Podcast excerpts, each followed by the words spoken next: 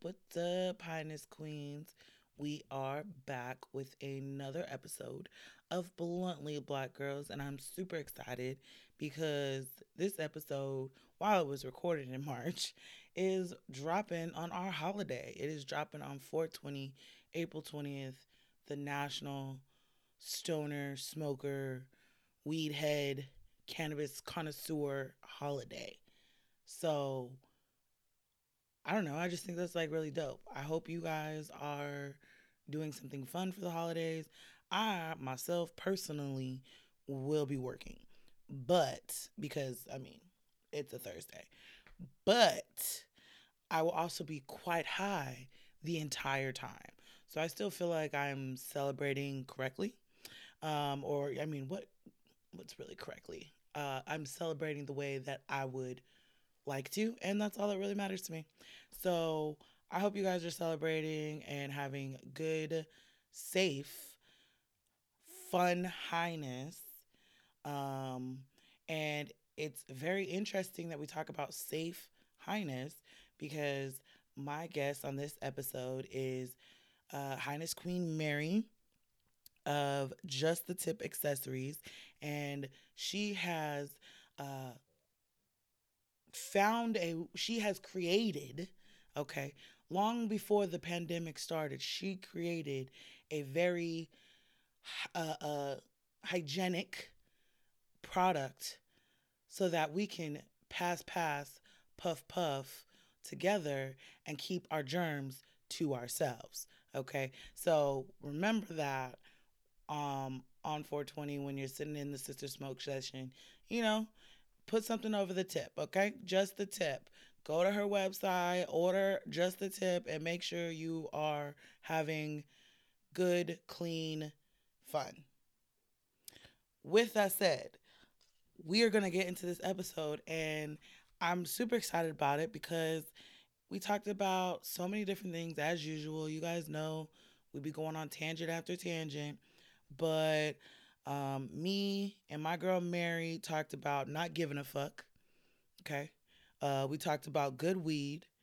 We talked about spring cleaning your physical, mental, and relationship spaces, okay? That was the main focus given the title. I'm assuming you know that. But we also talked about why. She tells us why we should use hemp wicks. And, you know, I'm all here for the education. And then we also discussed my love of Friends because, I mean, I'm not afraid to admit that I love Friends. Friends is fucking hilarious. So talk to your mama, not me. Anyways, I hope you guys enjoy the episode. I hope you have a dope-ass 420. And don't forget to comment, rate, subscribe. Let me know what you think of the episode. If you have any questions for my guests or for me, you know how to leave them down there in those comments. And yeah, I think that's it. Let's get into this episode.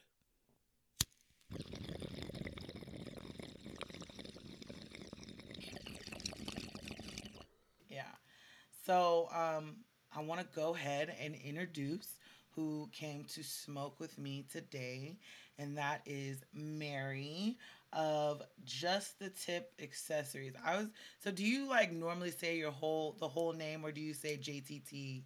JTT. Yeah, okay. That's cool. Mm-hmm. You know, we love an abbreviation. Like, yes. We love short and shit. So yes, Jttip.com Accessories, and you have what is it called? The chill stone. And it's so pretty, and it just looks so elegant. You're just like, bam, I'm a smoker. So I love that. And I have to admit, I did not know for a very long time who ran this business. And I was like, I just seen, you know, pictures of all your stuff. And then I was looking, and I forget what it was that made me feel, oh, she's Black. Oh, okay.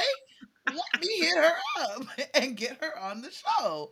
So that's super dope. I love seeing Black women in the cannabis space, especially, you know, entrepreneurs making our own tables and our own bread. So tell us about yourself, about your relationship with cannabis, and about just the Jttip accessories. Mary Latrice. Let's see. I had the idea maybe about going into 2018. I was at a festival. I wasn't a huge smoker, but just a lot of communal smoking. And I thought about the fact that we have hookah tips. What is the purpose for them? And why don't we have something similar for joints?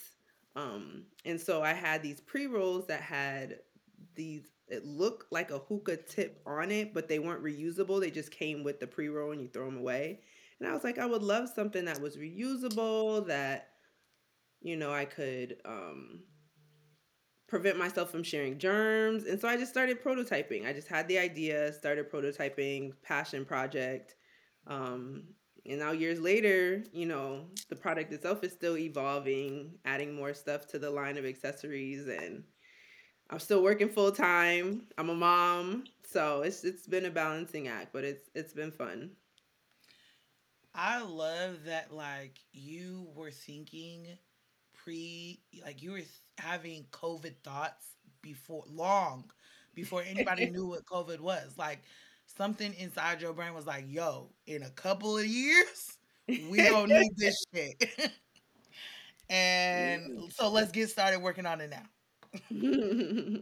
I love that. And I love, so I think so many times we get ideas and then we don't do anything with it because you're afraid of failure. I know that's my biggest one. Or you don't think anybody's going to like it, or you think somebody else could do it better, whatever the reason is.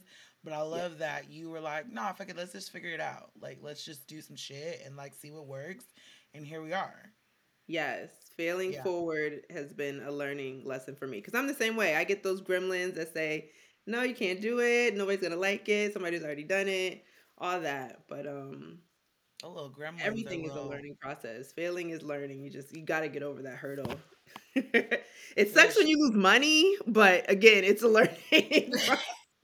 You're gonna lose some money for sure. Yeah, learning or failing forward. I don't know if I've ever heard it described that way. And yes, that makes a lot of sense to me.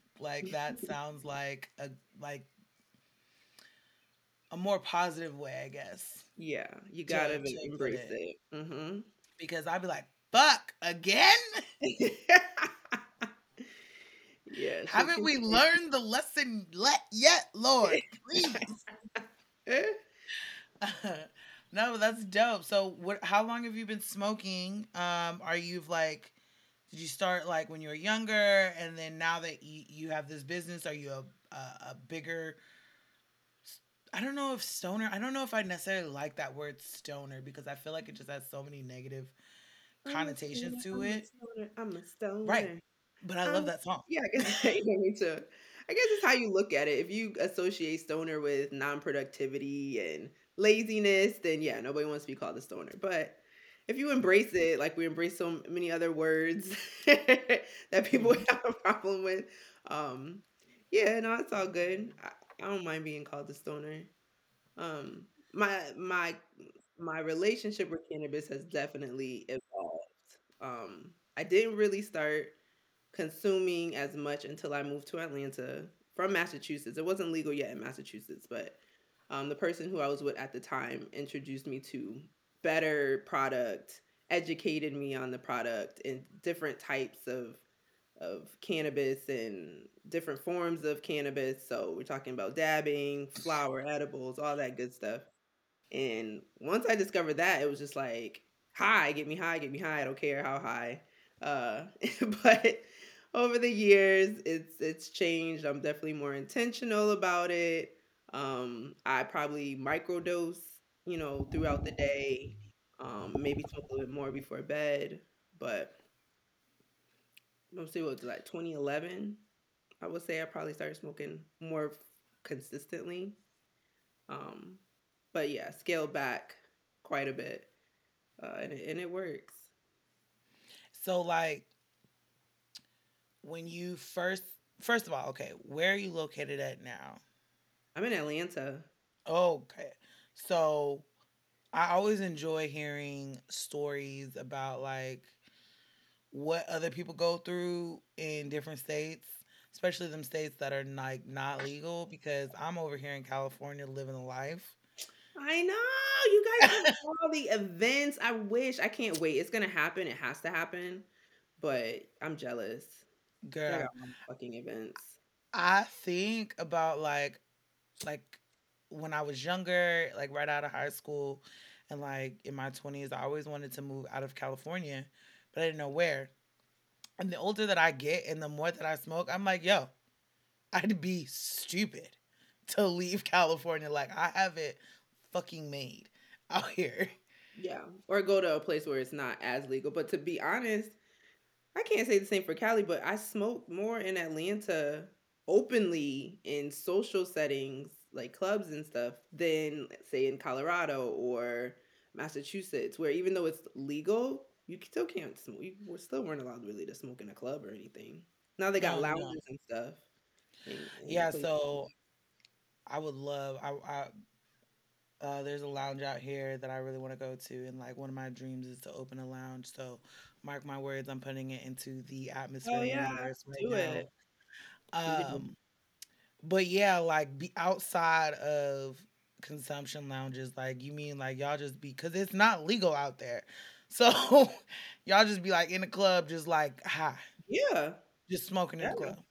Yep. Like and nobody's, there's no. Depending on where you're at. Yeah, it's accepted.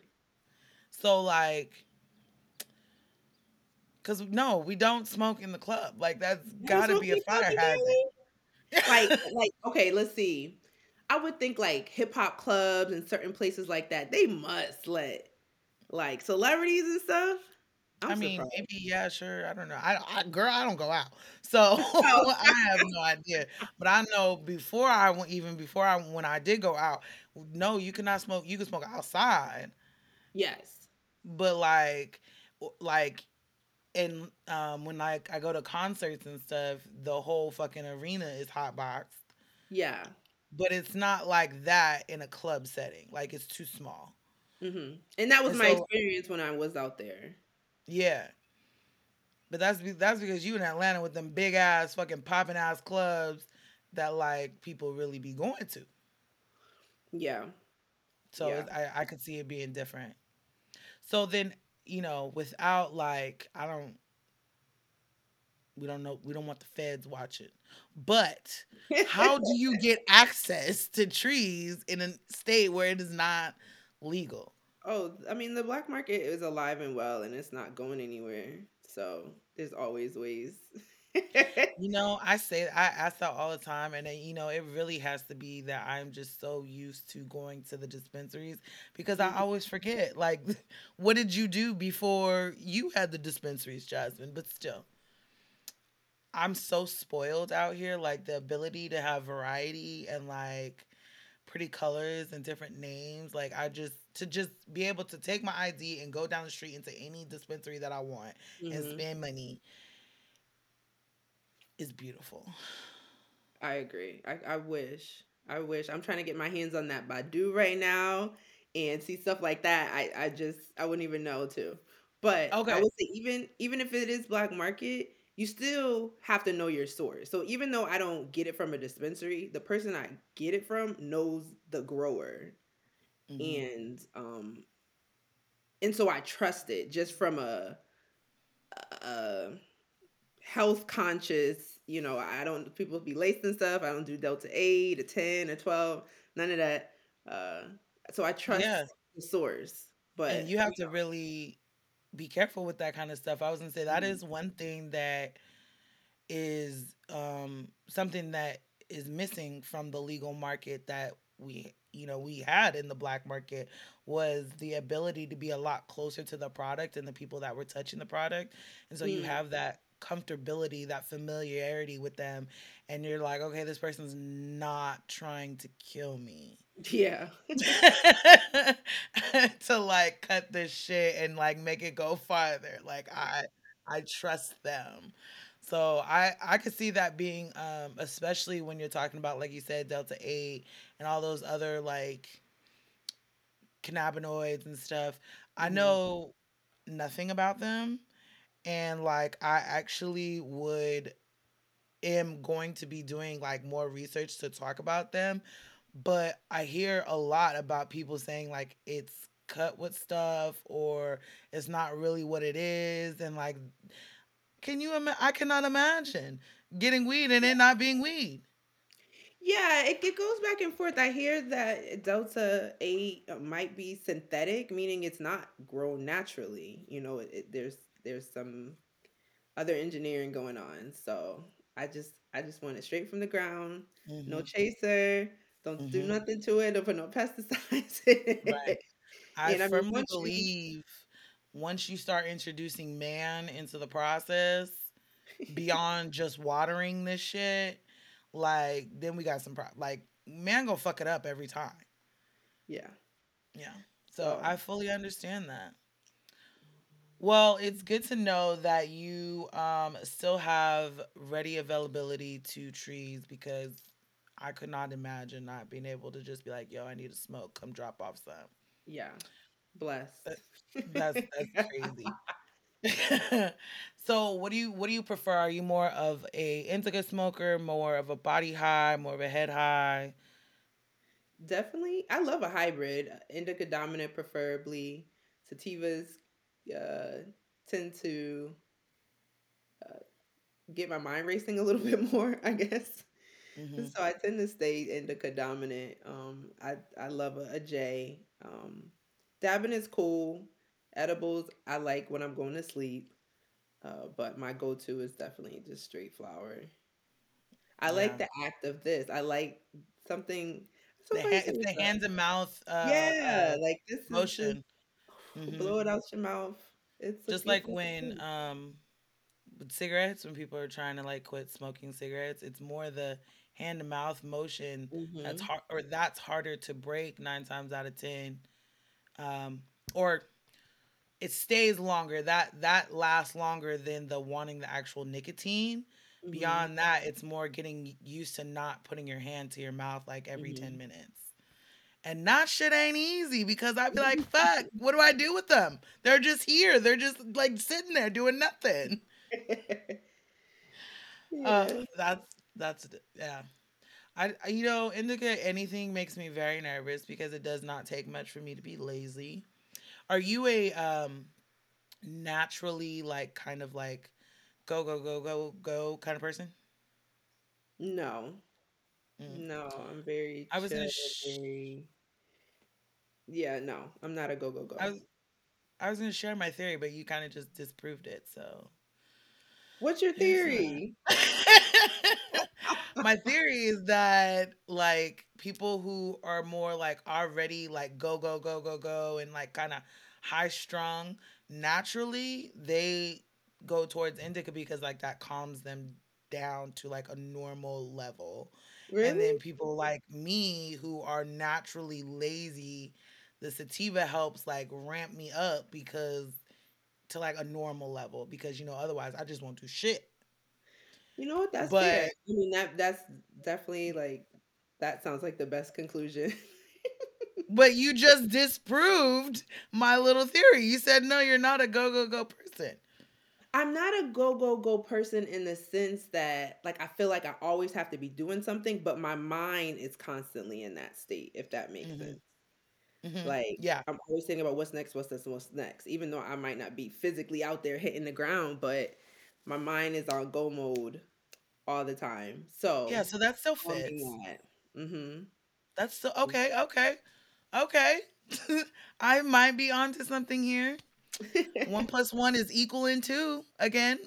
Yeah, so I'm totally still productive, but I'm not working myself to the ground. Like, I'm not putting in 6-hour work weeks. Like, no, I definitely preserve myself and my sanity first. It'll get done, because trust me, it never really gets done at the end of the day. You're always gonna have something that you're gonna want to work on or do, so it never really gets done. Yeah.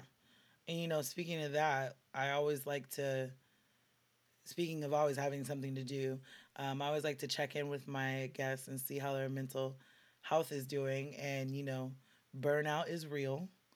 Yeah. Mental burnout is real. So how is your mental health, and are you taking time to rest? Heck yeah. I love that. I am a big believer of self-care. I started meditating maybe about 3 years ago now. Yeah, maybe about 3 going on 4 years ago now. And that's definitely changed a lot. You know, I was telling you before about the mind racing. I feel like meditation helps me calm that down and just make better overall decisions throughout my day. So that's awesome. On that. Are you like first thing in the morning, you like before I even like get my cup of coffee, mm-hmm. let me get my mind right kind of person? Yeah. Yeah. I love that. As soon as I wake up, you know, with the kid, sometimes it can be a little tricky, but I try to stay faithful, and at least in the morning. Twice a day is good for me, right in the morning and right before bed, but at minimum in the morning. So, because I've really been trying to work on being more aware and of what fills me and what pours into me, and mm-hmm. like how to find that peace and that what the right self-care routine is for me. And mm-hmm. so I've been doing a lot of stretching, a lot of breath work, meditation, I kind of like do all that together. Mm-hmm. And it really, I have found meditation that though, the breath work and exercising, that is a form of meditation. You don't have to be sitting here like, but you know, even exercising is a form of meditation for sure. Yeah. And it really, I really felt like I felt a difference now. Also, I'm saying that, and I haven't really been on track for like the last week because I just like, you know, you do good, you do great. And then like 2-3 days go by where like life happens and it's like, shit, how do I get back on the... Yeah, it's a roller coaster, but you got to give yourself grace. I mean, we're human. We're so hard on ourselves. It's okay if you need to take some time to do other things or not do shit. You don't have to do anything if you don't want, and you don't have to feel bad about it. So well, now it's and I appreciate you saying that because I'd be real rough on myself, like, see, you didn't do it again. But I think more it's now I feel like I kind of miss it. Like I miss the feeling afterwards. I don't really miss doing it because I be high and my body be sore and stuff afterwards. Uh-huh. But afterwards, that feeling of like, oh, I feel good now. Accomplishment, yeah, like, I'm just saying that I miss. Mm-hmm. I just need to figure out, like, can we just figure out how to get through the like hot and like painful and sweaty part and just get to the I feel accomplished. Yeah, that's the key to life. Yeah, for me it's the music. When I'm at the gym, if I ain't got my music, that's it. Yeah, that's the only thing that keeps me going, for sure. What are you listening to nowadays? Oh, man, who have I been listening to? I don't know, I'm still listening to Tyler the Creator. His last album, even though it was like 2 years ago, Call Me If You Get Lost, like, that is my shit. I've never been a huge Tyler the Creator fan. Not anything against him, it's just never been... oh, let me go listen to this. Yeah. But he has a few songs that I hear, like, I have Spotify and I love their playlist. And so he has a few songs in there. I'm like, oh, this is Tyler the Creator. I like this song. I have no idea what they're called, the names of them. Yeah. Him, I'm looking forward to Beyonce. Gonna catch her out when she comes out here in August. Ooh. What are you smoking on?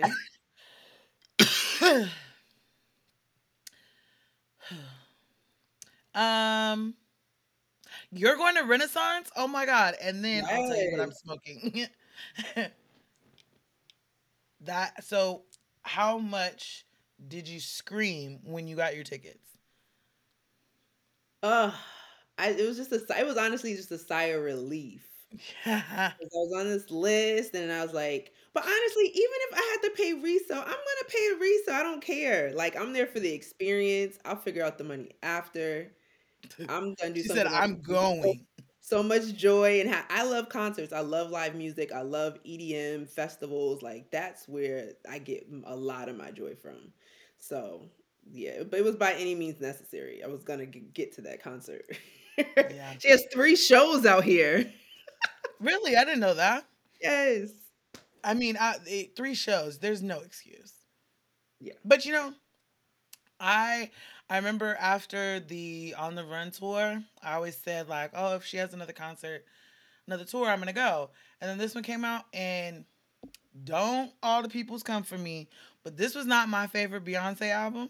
Mm. There's nothing, I still listen to it and I be, you know, popping and doing all the stuff and, you know, energy and all that. But this was not my favorite album. So I wasn't like running to get the tickets. But then the more I listened to it, I'm like, oh, it would have been a dope ass experience though. Like I'm honestly not the hugest Beyonce fan. Again, yeah. Nothing against her. I'm just not running to spend my money. But the experience, I feel like, would be worth it. Mm-hmm. Because I know she... So I saw her at Coachella. Which one? The Homecoming? Yeah. And that was great. It was amazing. It was wonderful. I really went to see Eminem. Look, everybody they like... Right, but I will say that I'm very, I feel privileged to be able to say that I've seen Beyonce live, like in some shape or form. Yeah. Yeah. But I think she's going to have like another album after this. And I feel like that will probably be the album. I don't know why, but that'll be the one I'm like, oh, this is the album I need to see. And you can literally have all my money. But we'll see. That or when Riri drops her album, that I'm going to see. I'm not holding my breath. She gets to have all her babies first. We're going to be 75 before this album comes out. But baby, my breath. I will bring my geriatric ass to whatever festival I need to, with my walker and cane, shaking my ass to some rude boy or whatever else she is playing. She can do her greatest hits. I'm there. It's fine. I'm gonna be there. It's fine. Yeah, but I'm going to a festival in April, and I'm super excited because I went last year, and it made me really realize how much I love live music. Like, I already knew I love concerts, but, like, you know, then the pandemic happened and we couldn't have them. And when I was able to go to the first one, I was like, oh, no, this needs to be a thing. Like, a thing for me to do multiple times because I love it out here. So I'm very excited about that. And Tiana Taylor will be there. Oh, so, cool. Yes. Love her. Super tangent. I think we started talking about how your mental health was, and you said that you were doing well and that you make sure to prioritize your self-care. And I love that so much because it's something I struggle with all the time. Yo, I get so selfish. I don't care. Like, me first. Me first. I love that. Y'all fall in line. Y'all figure it out. And so how'd you get there? Like, I was going to try to think of some way to say that, but really the question is, how did you get there? Honestly, there's a book that I read, probably a few books, but this one in particular called The Subtle Art of Not Giving a Fuck? Yeah. Yep. Because I've seen it and heard it. That's a really good book. Yeah. I think that helped enhance or made it easier for me to do the things because the stuff that I prioritize and put value on the most, that wide casting net got really, really tight. It got smaller. So instead of feeling like I had to be everything for everybody, I realized that there's a core group of people in my life that I really care about, that I respect, that I do anything for. Anything outside of that, I can't give my energy to. So once that got smaller, it was just easier to prioritize myself. And then it's like when you're at 100%, then you have more to give. Then you are in a better place to receive what's for you, as well as, you know, show that love. So fill your cup up. I love that. That is absolutely a word, because I think especially as Black women, we are taught to pour from an empty cup. No matter what is happening, keep pouring, because you need to make sure this shit happens, which sometimes helps us, you know, reach the things we need to reach. But for the most part is pretty fucking damaging. Yes. I love that lady. Second book. This is a great one to prioritize. Auntie Tabby. Stuff. Yes. Feeding the Soul. She's amazing.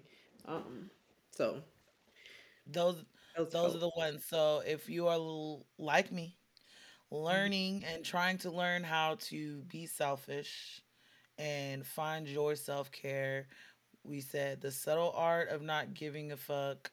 And I think that's by like Mark Ronson or something like that. I'm just thinking off the top of my head. And then Auntie Tabby's book, Feeding the Soul. I'm adding them to my list because I love to read. Oh, good. Yeah, me too. Yeah, thanks for those recommendations. And again, I'm glad to hear that you're doing well in your mental health department. So, what are we smoking? You asked me what I'm smoking earlier. This is a pre-roll from Fields Family Farms. Fields Family Farms. Say that like 3 times fast while high. Farms. Right. And it's infused with keef. It's Mimosa, which is like one of my favorite sativas because I love regular mimosas and I love sativas. So I was like, it's like perfection. And then I'm high. So, you know, yeah, it tastes really good. I'm not really great with my flavors. I try to describe flavors to people, and I'm almost always wrong. But what makes you wrong, though? Well, I'll be like, oh, I think this citrus I can do. Citrus I can figure out. It's pretty much anything else. But, like, I'll be like, oh, this has, like, a chocolatey note or something. And then, like, I go look it up, and it's, like metal. And I'm like, fuck, I'm wrong again. But you know, so knowing those terpenes, and being able to taste it, I don't think I'm a connoisseur like that. Like how people can do wine and coffee, I'm like, I'm high, right?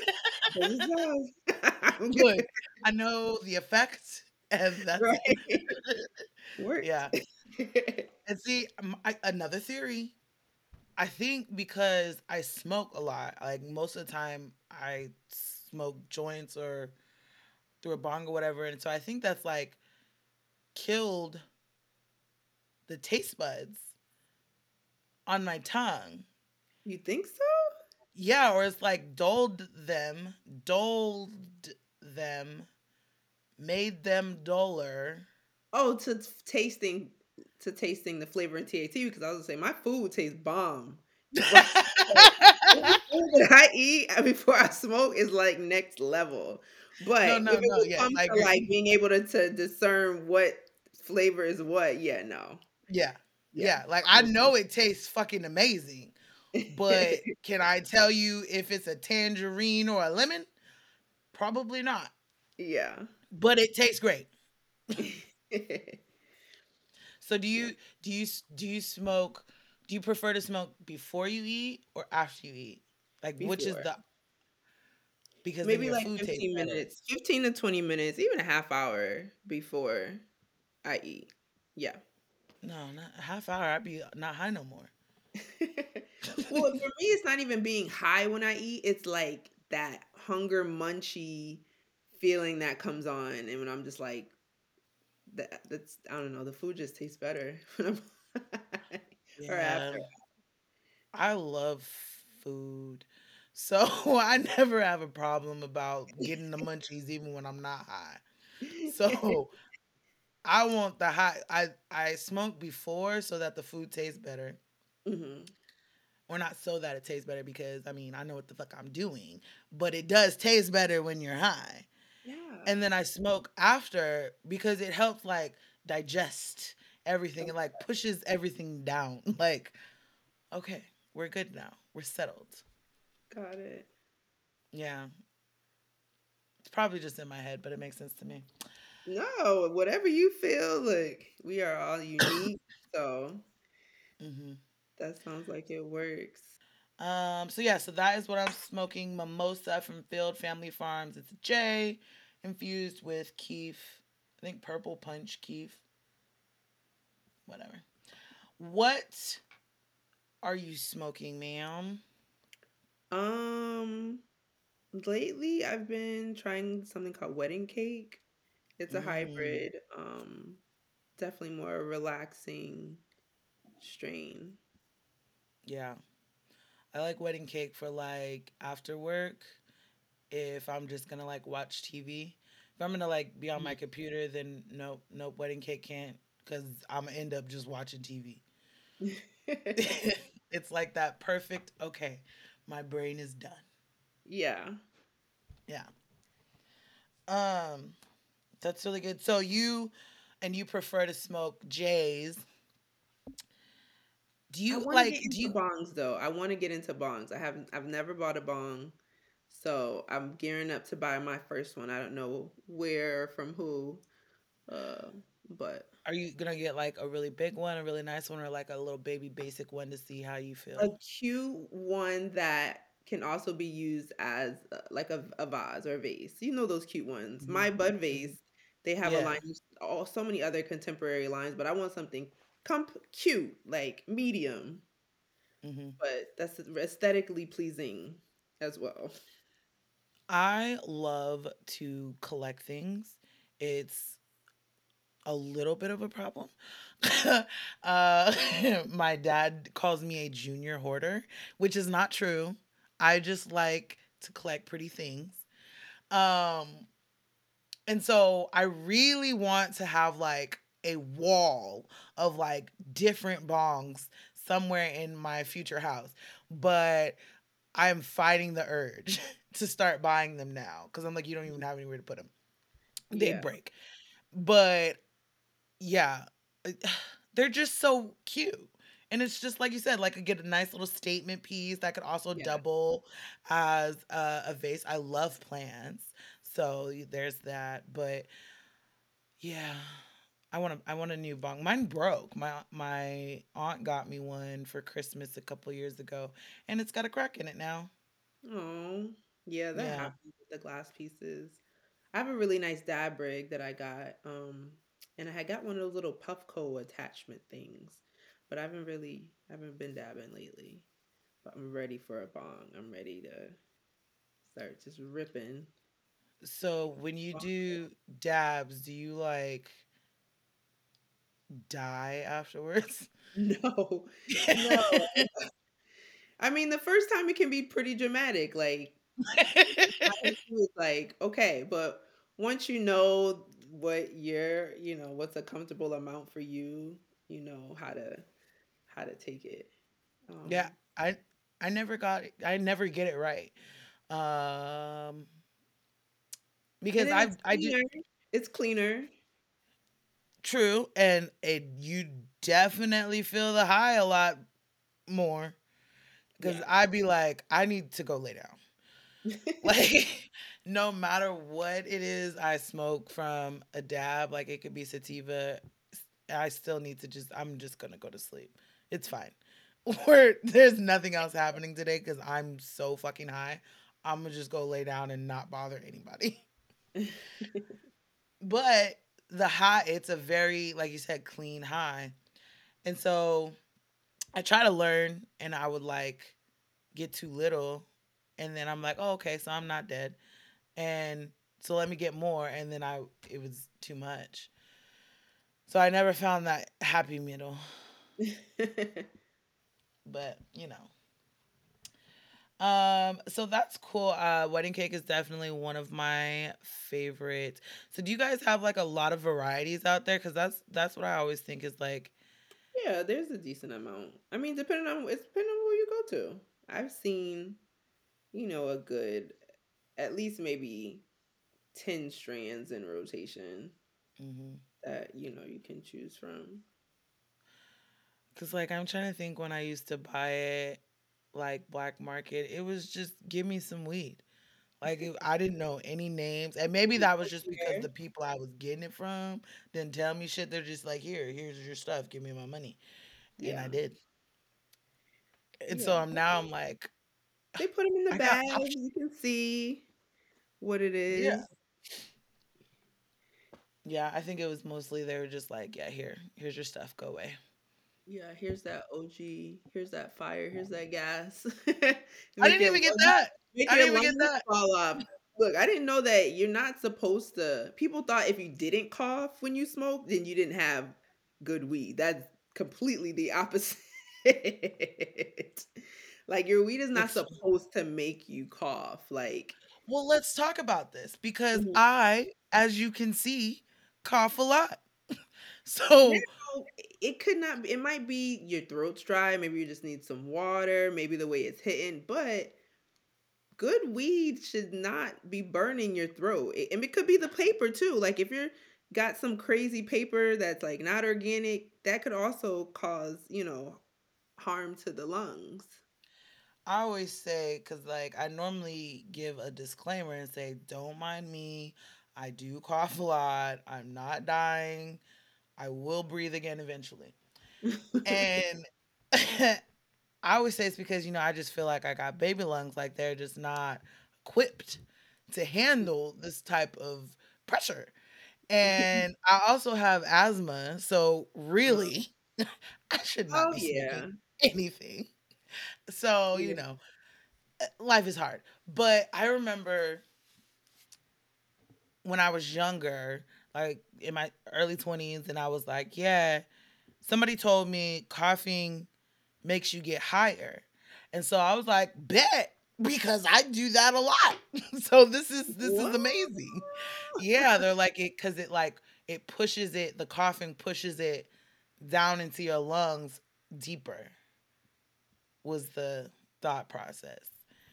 And then the same person who told me that when I was probably like 19, 20, when I and I'm telling people this for the rest of my life, because this is somebody who literally smokes all the fucking time. The guy I buy my weed from. So I'm like, he knows what the fuck he's talking about.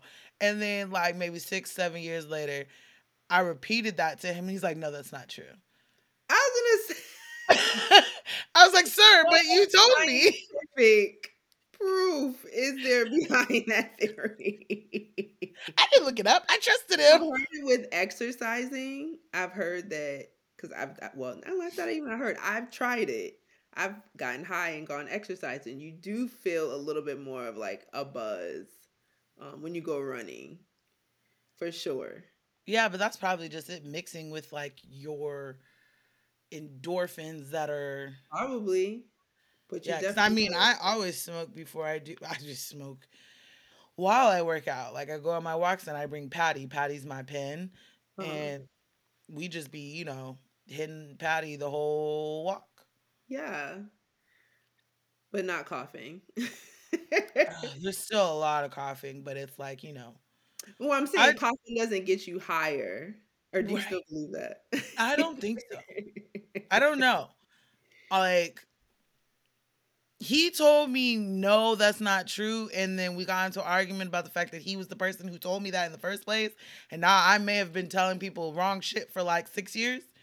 The argument never really got resolved. So. Get higher. That's funny. Yeah. So I guess it's not, you're saying it's not true. I don't think so. Never heard that. And I'm telling you, when he said it, it was like, this was a known fact. And I was the dumbass for not knowing it. Wow. Like, that's why I believed him. Wrong, you got to be strong and wrong. So he was confidently wrong. Confident. Confident. loud and wrong. And, you know, he is a loud little man. So there's that.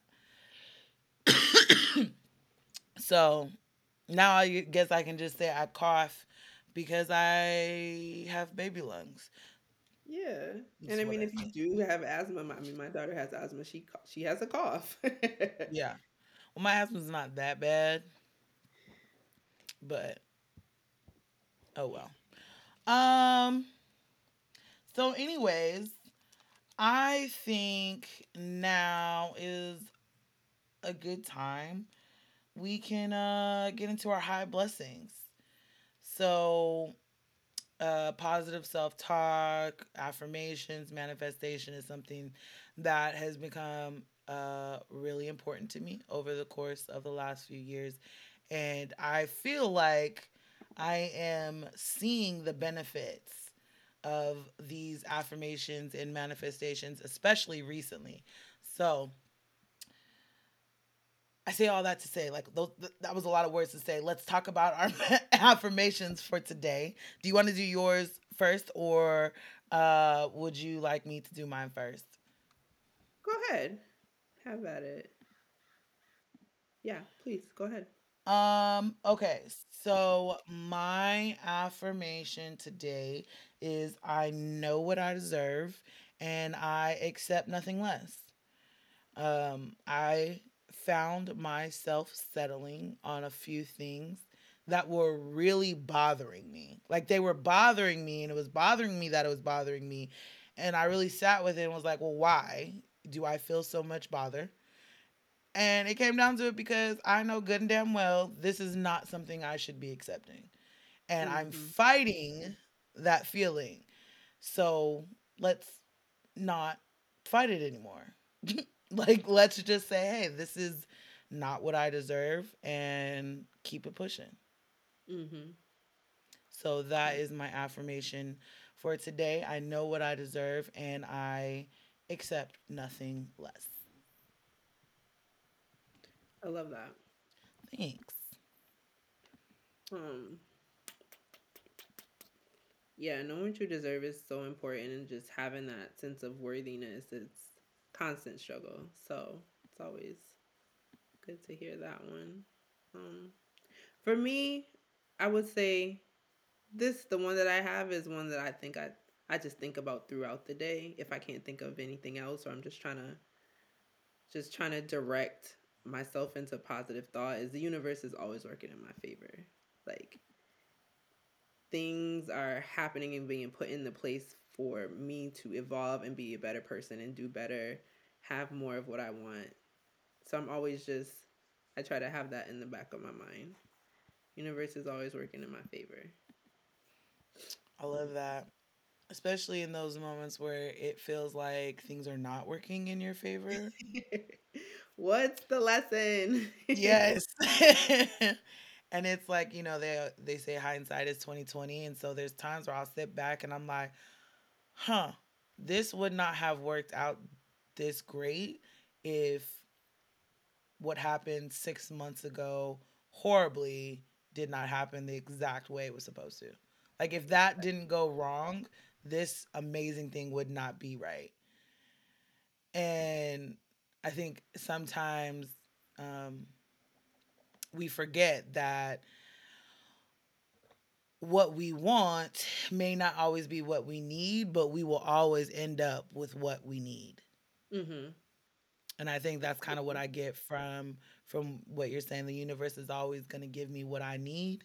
Mm-hmm. And I may not recognize this is what I need. I may not recognize this is taking me on the path to what I need, but it will.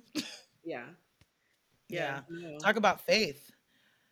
Mm-hmm. I mean, when you delayed flights, like, that's my mantra. Like, delayed flights, not car accident, but even that. If you know, if you're okay, but you know, you're always on your path, and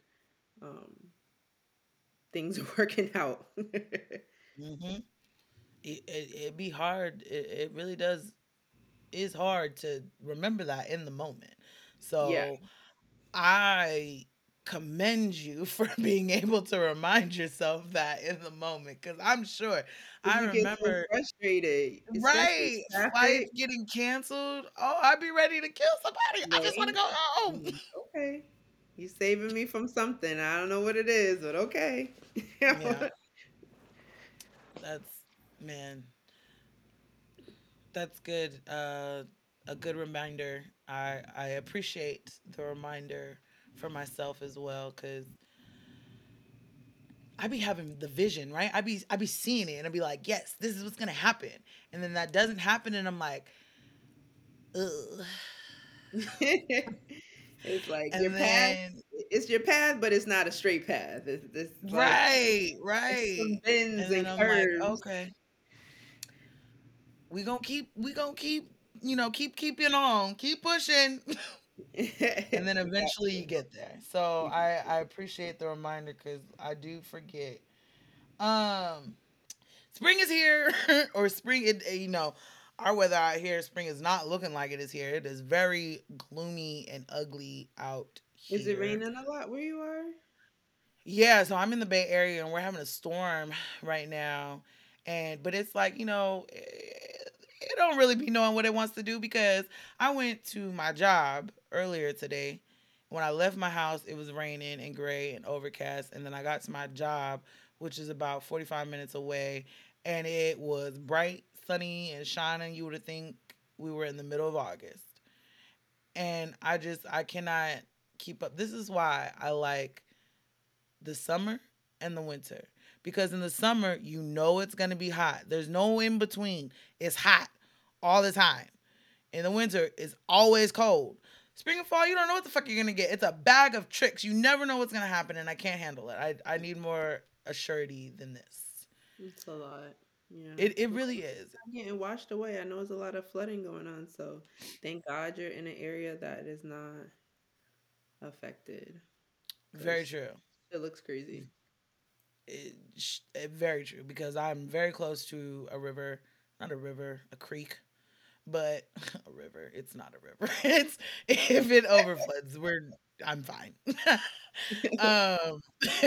But yeah, it's luckily we're in a very good area that does not flood. But I just can't. I'm ready for this to be over. But yeah, so spring is here, and I want to say around March, I feel the urge to purge and to clean out things. And I really feel like actually my year typically starts around March. Like January and February is like a fog almost every year. I don't know what is happening. It's cold, so my brain isn't working completely. Like things don't really start clicking until March. So I've been like finding myself unconsciously purging things. So it made me start thinking, since spring is here, that we would talk about spring cleaning our lives, our spaces, our relationships, and all of those things, and how important it is, and how we process those things. Do you spring clean? Like actually physically spring clean? Not really. I would say for me, I'm always in a constant state of trying to throw things away. I wouldn't call myself a hoarder, but I grew up in a household where they just had a lot of stuff, like a lot of things that I don't know why we had so many of them. And I talked to not my therapist, but some type of, we can call her therapist, and trying to understand the culture and times that our family, my mother, her mother, my grandparents grew up in, when they didn't have a lot. So when they had enough money to have more, they got a lot of it. And so always feeling like you don't ever want to run out of something, even though you can just run out of it and get more. It's like, we're going to have this 6 bottles of cocoa butter, or, you know what I'm saying? Like, what? It's only 2 of y'all. And so I just grew up with a lot of stuff. So I think those kind of habits definitely trickle down through me is like, you have space to put something, put stuff there. So now I had hired a professional organizer a few months back to just show me how to like declutter. But constantly throwing stuff away is like throughout the year for me. It's not like a spring cleaning thing. I wish like, the blankets on the couch and stuff, but he said I'm throwing shit out all year. Yeah, for me, it's I'm constantly trying to make room for new, because when your space is cluttered, I feel like my mind is cluttered. I feel very much like I'm not as productive in those types of environments. So trying to like minimalize as much as possible helps me. Yeah. Like I said, my dad swears up and down I'm a hoarder. I do not think I'm a hoarder. We never do. I just like to collect pretty things. You're a collector. I am a collector. Like, I collect plants. I used to collect shoes. I'm now getting rid of things that I was collecting. I'm trying to purge. I got rid of all of my CDs. I still had CDs from high school. I have a pack of CDs that I'm not ready to throw out. It was hard. It really was hard. They have a lot of nostalgia. Mm-hmm. I have the Kanye West album, The Good Life. Like, I had Britney Spears, like, it was rough. But I was like, you are literally never going to do anything with these. You've got to get them out. Dreamy. Like, there's stuff everywhere. And it was very difficult. Like, it was actually more difficult than I thought it would be. I got to the point where it was like, okay, look. You got a lot of shit.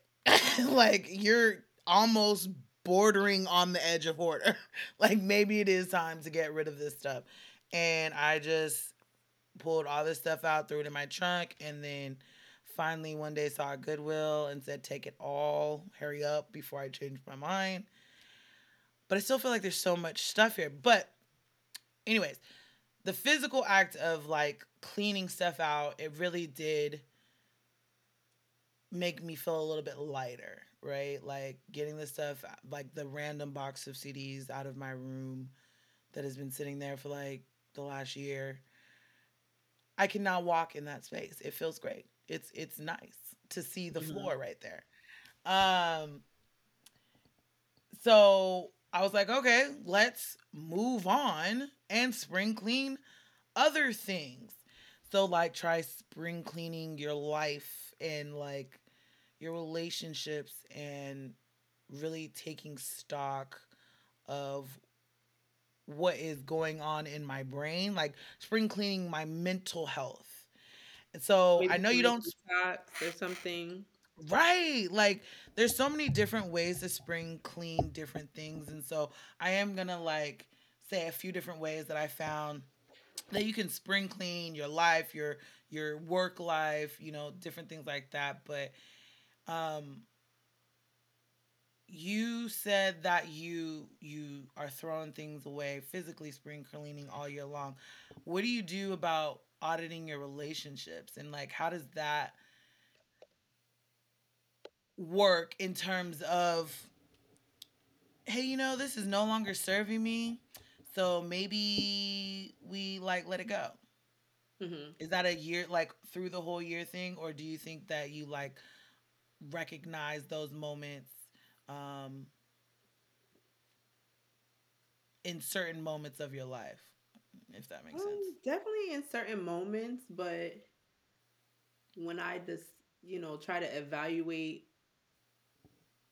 a certain situation or how something makes me feel, if I don't feel like if it's bringing me joy or some type of growth or aiding in my freedom, I ain't doing it.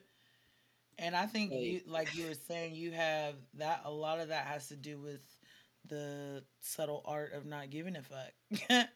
Yeah, and how stuff literally makes you feel. Like, if something inside makes you physically feel bad when you do it, then don't do it. Like, you know, kind of get in tune with your inner being and your thoughts and and because they're powerful.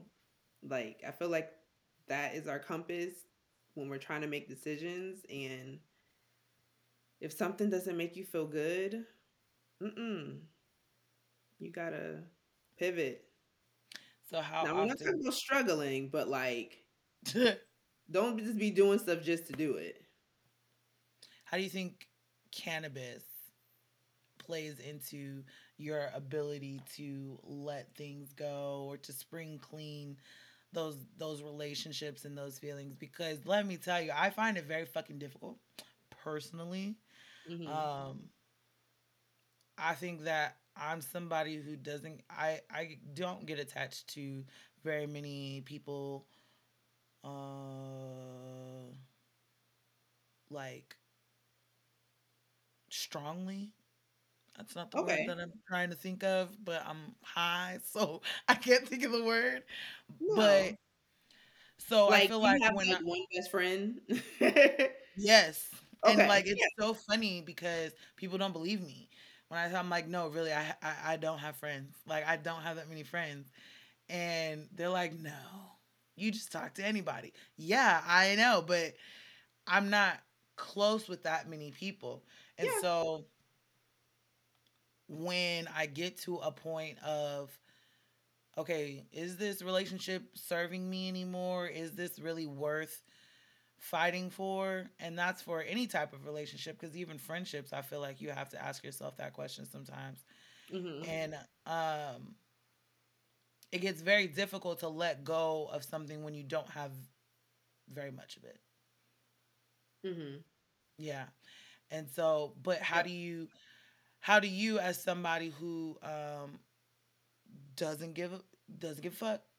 I do. I have to prioritize those fucks because they're important now. So it's just the things that I prioritize just take precedence, and things that I can't change, or like you said, is no longer serving me, you're not seeing the value in it, then it's easy to kind of let those things fall by the wayside. But I'm similar to you. I don't have a lot of really, really close friends. I have people who I hang out with maybe consistently, but as far as like best friends, that circle is super, super tight.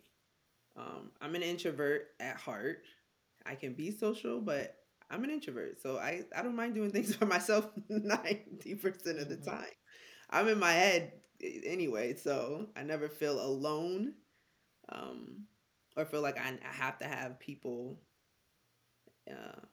in my life like that, outside of, like I said, close friends and family. So that's what's important to me right now, and it's changed over time. It's evolved for sure, because I think friendship is important, community is important at the end of the day. So, you know, still holding on to those values, as well as knowing sometimes it does take a village to, especially in entrepreneurship, you can't be a loner. You have to collaborate. Ooh, that's I feel like that is one of the hardest lessons for me to learn about entrepreneurship, because I do not like to ask for help. It is not in my nature. And I know that is not, and I say that not as a proud thing, because it's not a good thing. I'm working on it. I'm actually in therapy, and that is one of the topics that we talk about a lot. Mm-hmm. But if we're talking about having to learn a lesson in the moment, that is a lesson I continue to have to learn in the moment with entrepreneurship. It's like, bitch, you may need some help. Yes. And you're not gonna get it if you don't open your mouth. Yep. Yeah, that's the lessons that you learn on that journey for sure. Yeah, it's not one I like very much, but it is. The ones you don't like are the ones that I feel like they keep coming back. Like, you keep having to learn them over and over. Oh, I'm so stubborn. It's so ridiculous. I'm like, I'll be fine. It'll work out. Yeah. So, how would you navigate having to let go of a relationship, be it romantic, friendship, familial, that you feel is no longer serving you. Like, what I think that is always my question is, like, what does that process look like? Okay, you set the boundary, you're no longer for me, and then what?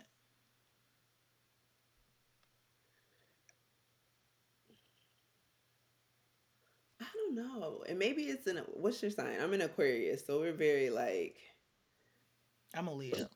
Deuces. Like, again, with the attachment, not having that strong attachment because of maybe fear that you might feel some type of way when it's over. Like, you don't want that feeling of I care, or I actually, like, you have this effect on me, or that power. I feel like it's almost like a certain type of power you don't want to give someone when you're in those type of relationships. So how do I navigate? I would say put myself first.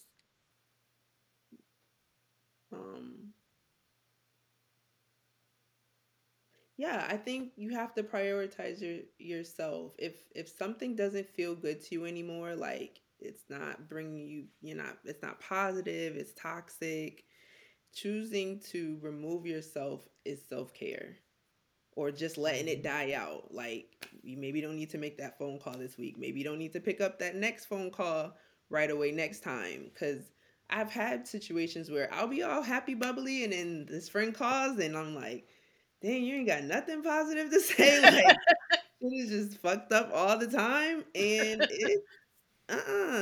you gotta protect your energy. You gotta attract, that energy that you want to feel and be around. And if it's not feeling like that, then, respecting yourself enough to let it go is vital. Yeah. And I, that's pretty much like the same conclusion that I came to. I was like, it was one of those, I can do bad by myself. Like, I am my own worst enemy, and I know this about myself.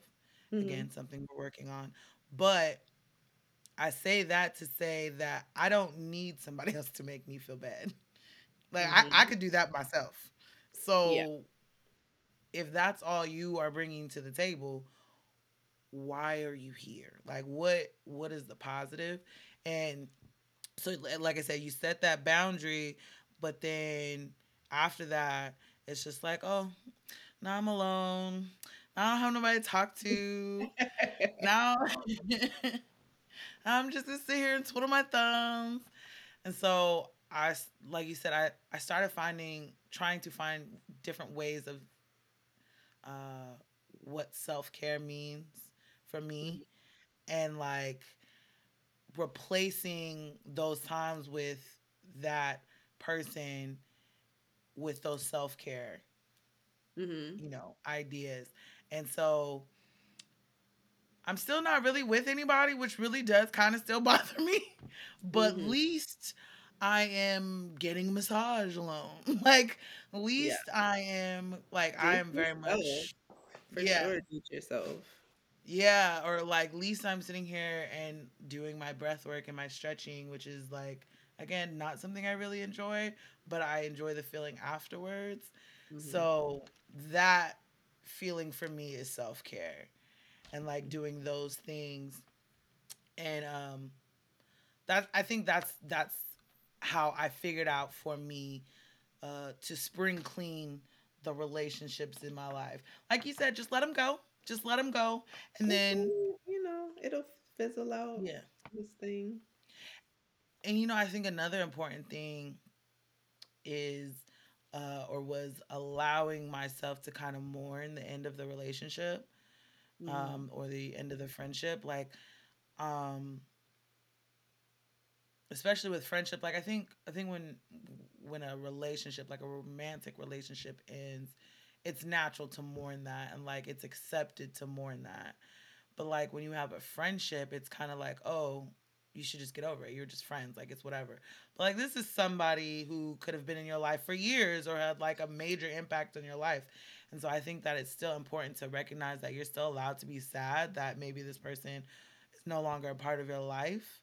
And so you can mourn that and have your grief as long as you come out of it. Like, and you start doing, and then after the mourning, you go into the self-care and, like, you know, whatever that looks like for you. So, yeah, that was just kind of my thoughts. Yeah, definitely. Being honest with yourself, if that's what is happening, you know, if you are in mourning, like, you know, you don't feel like getting out of bed. You don't feel like taking a shower. Like, it's okay.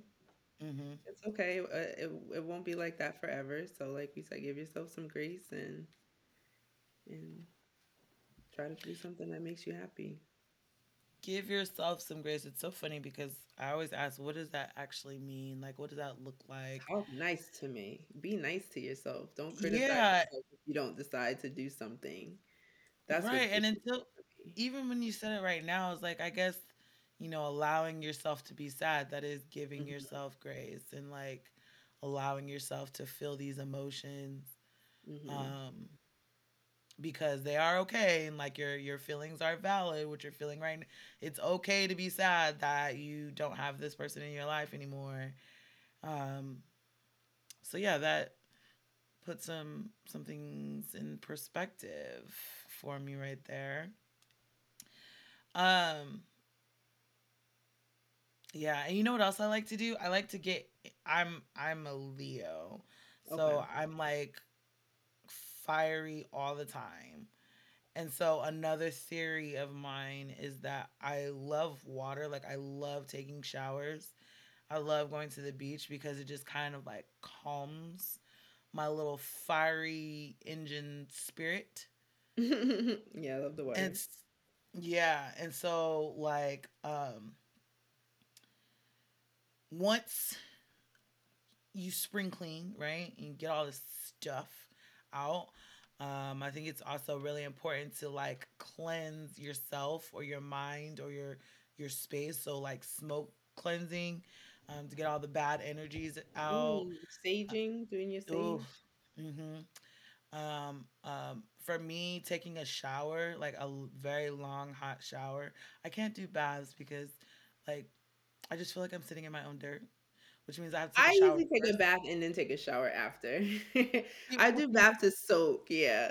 That's what most people are like. You take a bath and you take a shower. Yeah. I hear that, but the way my brain is set up, I would have to take a shower first, and then I could sit in the bath. But by the time I'm done with the shower, I don't want to sit in the bath. I'm done. I'm already all pruny. I've rarely taken a bath.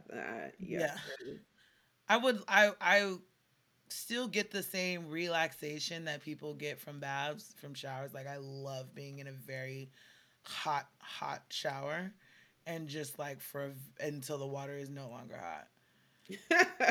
Like, just wash/burn all the iniquities away, please. And that's a good time to manifest in the shower for sure. Just, and I think what definitely weed helps with is, for me anyway, is getting grounded. So taking that moment to just, in your mind, just go through everything that you're grateful for.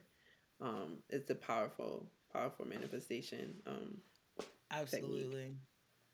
Because everybody ain't got hot water now. I was just in Colombia. Everybody ain't got hot water. I'm grateful for that. California is in the middle of a drought, although we are in the middle of a storm right now. We are still in the middle of a drought. And so... I know that there's probably a lot of people out there listening right now that are like, bitch. But let me tell you, I need my hot showers, and I don't take long hot showers every day. And most of the time, if I'm in there for a while, it's because I got to think through some shit or somebody done pissed me off.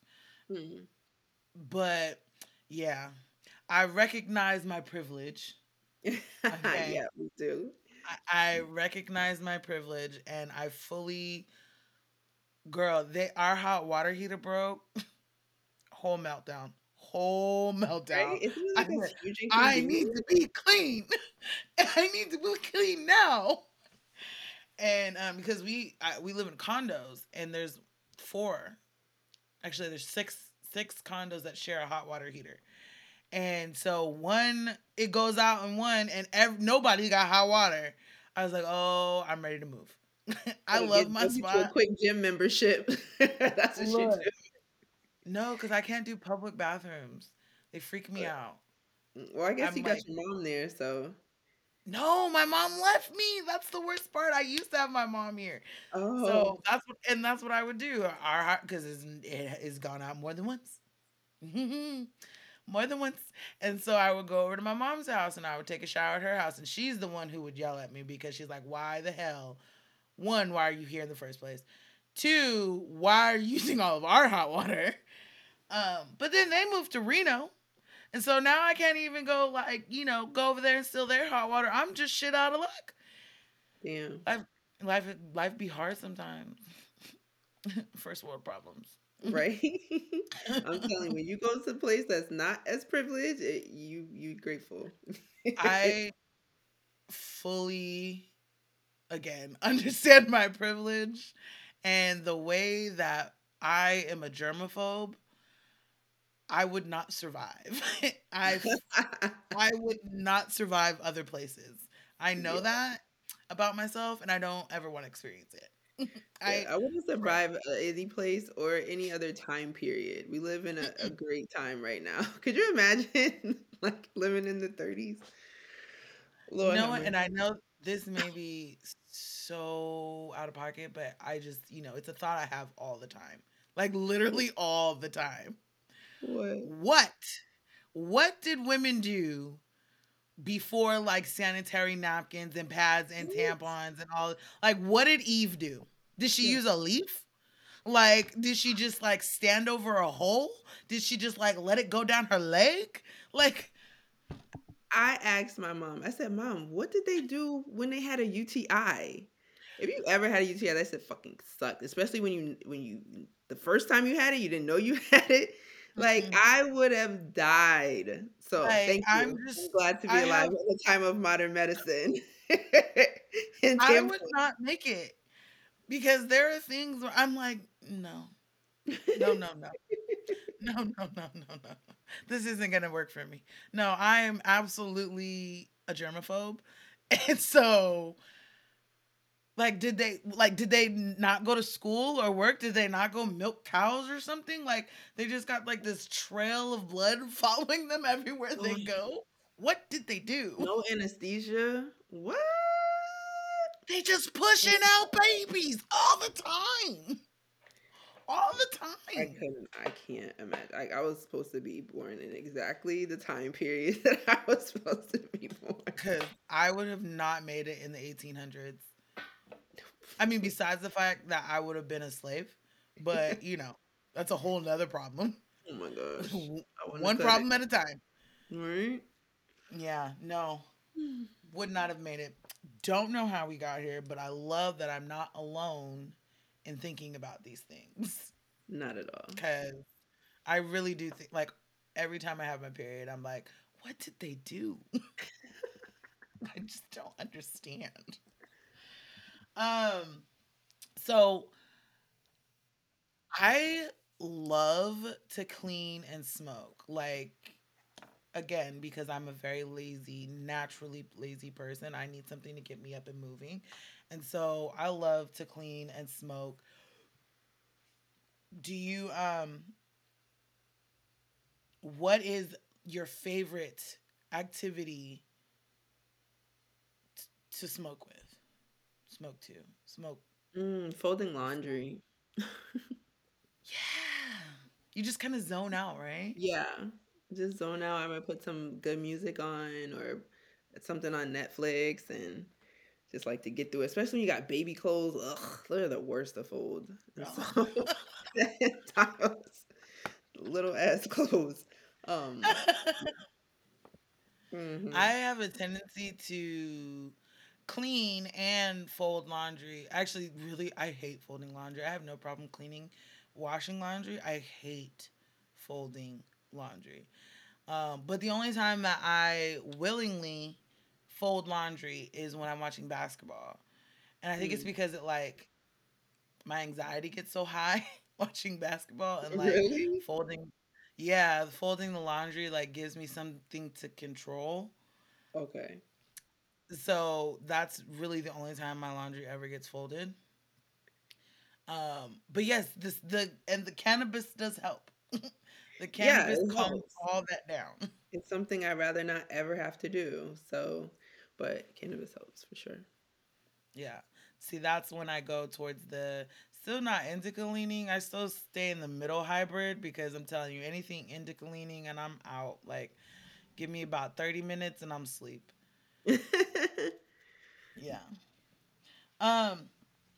So yeah, I really appreciate you coming through and talking about spring cleaning our lives and spaces and auras, minds. I think that's the word I'm trying to think of. I don't know. So let's talk about Jttip Accessories. How did you get started? Where can the people find you? What is your mission? All the good stuff. Well, JTT Accessories, I would say it started as a idea that just evolved over time to a business where our mission is to, I guess, spread conscious consumption, not just, you know, like you said, you're a germaphobe, smoking in this communal, post-COVID, we might be a little hesitant to puff pass, but JTT Accessories allows you that protective barrier between any suspecting germs or that direct heat that comes with smoking flower out of like a joint or blunt or what have you. So not only being conscious of what you're smoking, but how you're smoking it as well, how you're consuming it. So all my bong rippers, grab a piece of hemp wick next time, you know, you decide to pull. Don't breathe in that butane. So little things like that is the education that we want to continue to spread. JTTIP.com is the website. JTT Accessories, all one word. That's how you can find us. Again, yes, because again, I don't like germs. So I love that you were already thinking about the pandemic even before the pandemic was a thing and you knew what you were thinking about. Because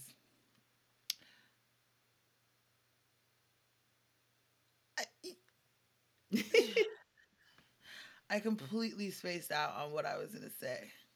Been there. Been there for sure. It happens at least once an episode, but you know, it's fine. It's fine. So what is a candle wick? Not a candle wick. Hemp wick? Yep. So hemp wick is, I believe it's just kind of like yarn. Yeah, it's that like thing that you light to light the other thingy. Yes. It usually has beeswax on it. Here's an example. So what happens is when you light and you pull, people tend to pull when they light. This is butane inside the lighter. This is poisonous gas that obviously you're not doing it in large amounts, so it's not, you don't feel it right away, but it still is harmful to the lungs. So you light the hemp wick, which is all natural, and you pull from that. And so it saves you product, and two, it's just healthier. You know, you get the bong, you have it, you pull in. Yeah, you're pulling that gas in there too. So I never, because I mean, I see those things all the time, and I see people using them all the time, and I hear people saying, "Hey, you should use this thingy," and I'm like, "Cool, why?" That, but you know, I've never actually asked why.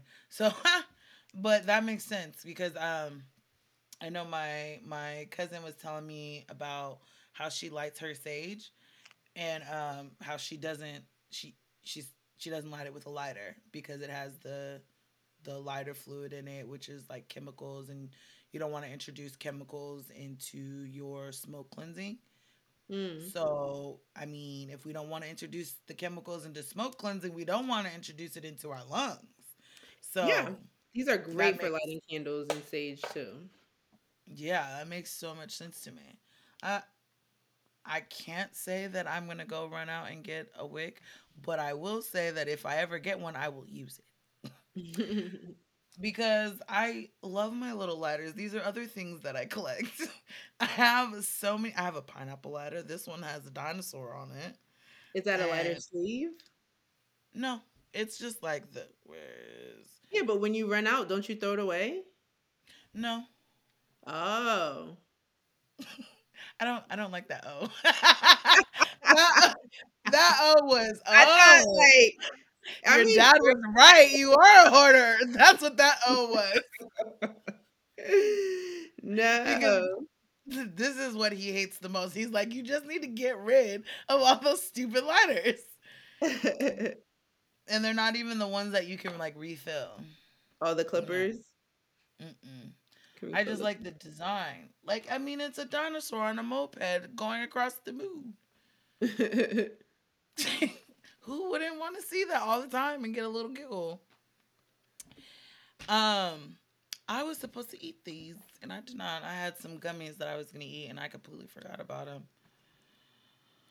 Oh, my goodness. Well, you know, I have had a really good time sitting here and talking with you. And again, I love all the ideas and the support on different ways to spring clean our relationships, because I'm telling you, there's some people that I'm like, ooh, I want to get you away.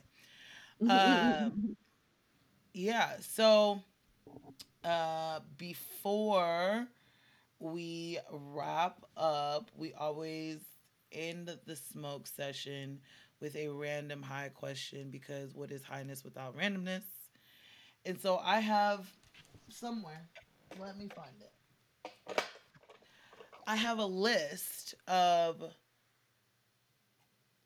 random ass questions numbered 4 through 20, and you can pick a number, and then I'll ask you that question. 11.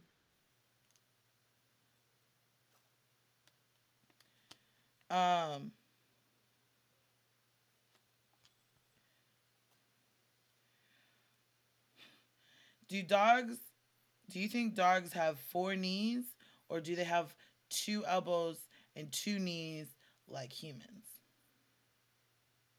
That's funny. I think they have 4 knees. I think so too. Can you imagine like a dog just like elbow fist? You know how we... I was gonna say, is the answer to this question? Is there like a fact? Oh, I have no idea. I have no idea. I'm sure there is. We could probably... I know. I'm all the same. Let me see. I'm gonna Google it. Google has the answer to everything. Do dogs have 4? Oops.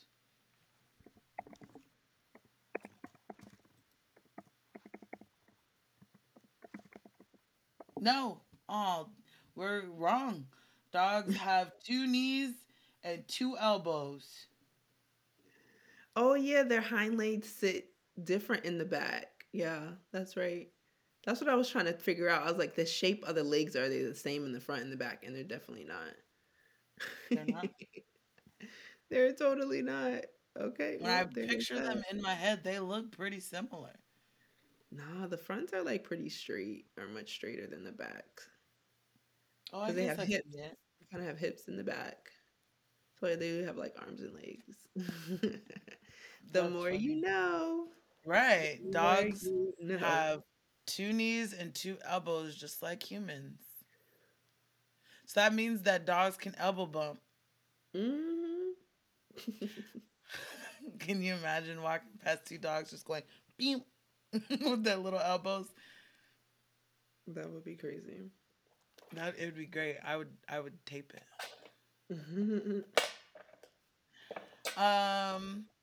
You know what's funny is that I wrote that question and I never actually thought to just Google it.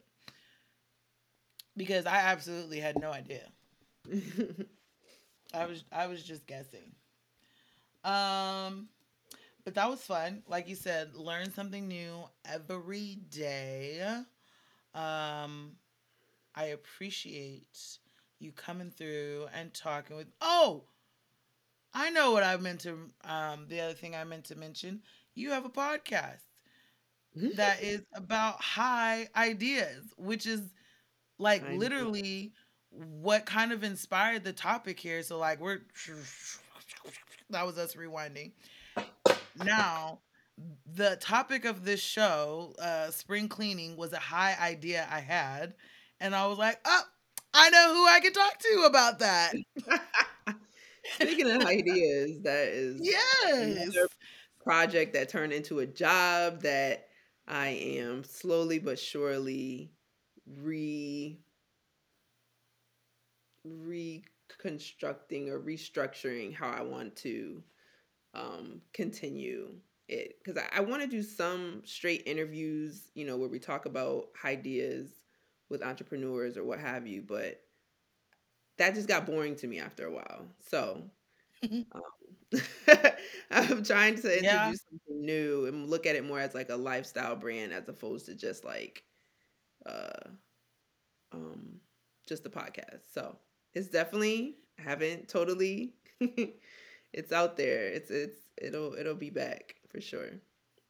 You know, you got to pivot. You got to diversify when one thing ain't feeling right. And, you know, spring cleaning high ideas includes finding new high ideas and how to make it work. Do you watch Friends? No, you don't watch Friends because you... Oh, no, that was not one of the shows that I grew up watching. I fucking love Friends. Like, I absolutely love Friends. And there's an episode where they're trying to carry a couch up these stairs, but it's like a weird angle. And so the guy is just screaming, pivot, pivot, pivot, like trying to tell his friends to pivot so they can get it up the stairs. And so every time I think about diversifying or having to pivot in business, I hear that in the back of my head, just pivot, pivot, pivot, because that's literally what you pivot until something works, and then you do that until it doesn't work, and then you pivot again. Yeah, I was more of a Will and Grace girl, by the way. I loved Will and Grace as well. I love Will and Grace, but Will and Grace I watched when I got older. I watched it on Hulu, like maybe a few years ago, actually. But Friends, I watched when I was younger, and I didn't understand it then because I was too young. But I watch Friends literally every day on repeat now, and I still die laughing. And it's so much funnier now that I understand what they're saying. Mm-hmm. Like all the innuendos and stuff, I actually get it now. But yeah, Will and Grace was another really good one. I may have to watch some reruns of that too. So I hope that you figure out your pivot and we are able to tune into some new episodes of High Ideas. I think it's funny when people try to figure it out. Is it high ideas or is it just all one word? High ideas. I love it. It is fun to say, or at least it's fun to figure out how to say. Ideas, yeah. So thank you again for coming on, and talking with me and sharing your amazing spirit, because you just feel very calm. You feel very like you being Aquarius makes sense. You just feel like calm waters. Thank you. And you definitely made it easier. The flow of the show was awesome. The questions were great. So thanks for having me on. Awesome. Thank you. I'm glad you enjoyed. Tell the people one more time where they can find you at, because, again, I am a fan of non-germs. And your product makes non-germs look good. Great. Look amazing. So I think everybody should go, you know, I tell people all the time, give a black woman your money. And I think a great black woman to give your money would be Mary. And so tell them where they can find you and how they can give you monies. Deposit all cash. No. Mary, you can find my website is jttip.com. And you can find us on Instagram, JTT Accessories, at JTT Accessories, excuse me. And then, of course, I will have that information in the show notes, so everybody can just click and find and then click and buy. I think that's a whole ass fucking episode, a whole ass smoke session. I know I'm high. And I'm going to go find some munchies. So yeah, I'm about to bake me a few cookies myself. Those what kind of cookies? Chocolate chip. Oh, like the ones that you just cut the, like, you break the piece off. Yeah, they have these mini ones. Sometimes I'll throw, like, walnuts in them, but they're, like, super tiny. So if I eat, like, 3 of them, I don't feel so bad.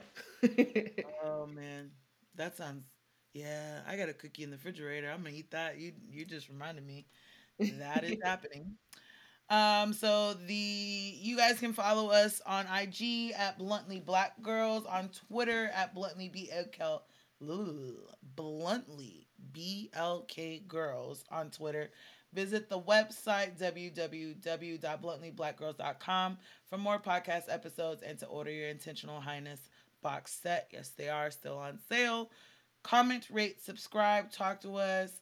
Let us know what you think. Let us know what ways that you spring clean your space, your area, your life, all of those things. Did you know that dogs have 2 elbows?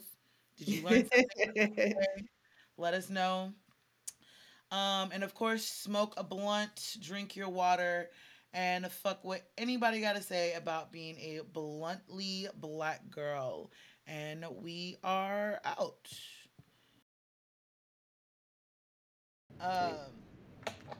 But so with spring, I find, oh, that scared me.